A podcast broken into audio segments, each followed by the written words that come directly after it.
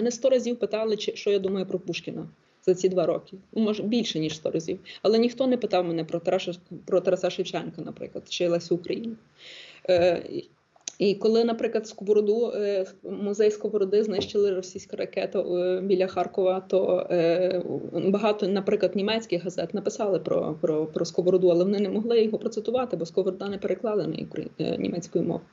А якщо перекладений, то в якихось таких видавництвах, де немає, де тих книжок не знайдеш ніде. Розумієте, не тільки в грошах справа, а, а щоб видати книжку, потрібна зацікавленість другої сторони. Потрібно видавництво, яке справді хоче перекласти цього Сковороду, він воно хоче його взяти в свою програму, і про книжкову програму, і бути і стояти за ним, хотіти його просувати, говорити про цю книжку і так далі. А просто видати, взяти гроші і видати, такі, таких охочих, звичайно, багато.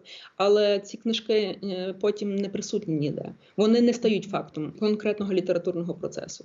Тому не тільки проблема у фінансуванні. Потрібно зацікавлення, потрібні, насправді потрібні живі контакти, насправді. Ось, я вже на, на, мої, на моєму досвіді розумію, що тим, чим більше ти говориш з ними, е, наприклад, я говорю тільки про свій німецькомовний простір, де я трохи краще орієнтуюся, е, ти їм розказуєш перший раз, другий раз, третій раз, на четвертий раз вони кажуть, ну добре, надійшли мені щось.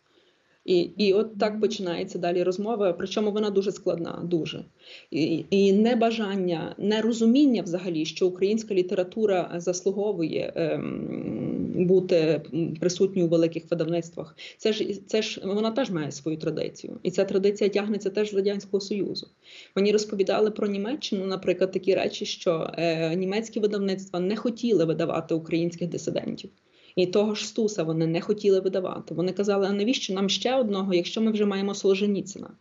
Вони вважали, що, що вони вже ніби покрили дисидентство Радянського Союзу, видавши книжку Солженіцина.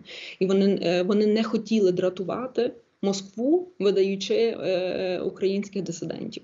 І є навіть конкретні відповіді цих видавництв такого змісту. І мені надзвичайно е, ну, сумно і страшно насправді е, це усвідомлювати, що ця традиція небачення України, е, вона да, має дав, давні коріння. І, і навіть і в цьому сенсі теж дуже важко переламати цей, е, цей ну, переламати цю традицію.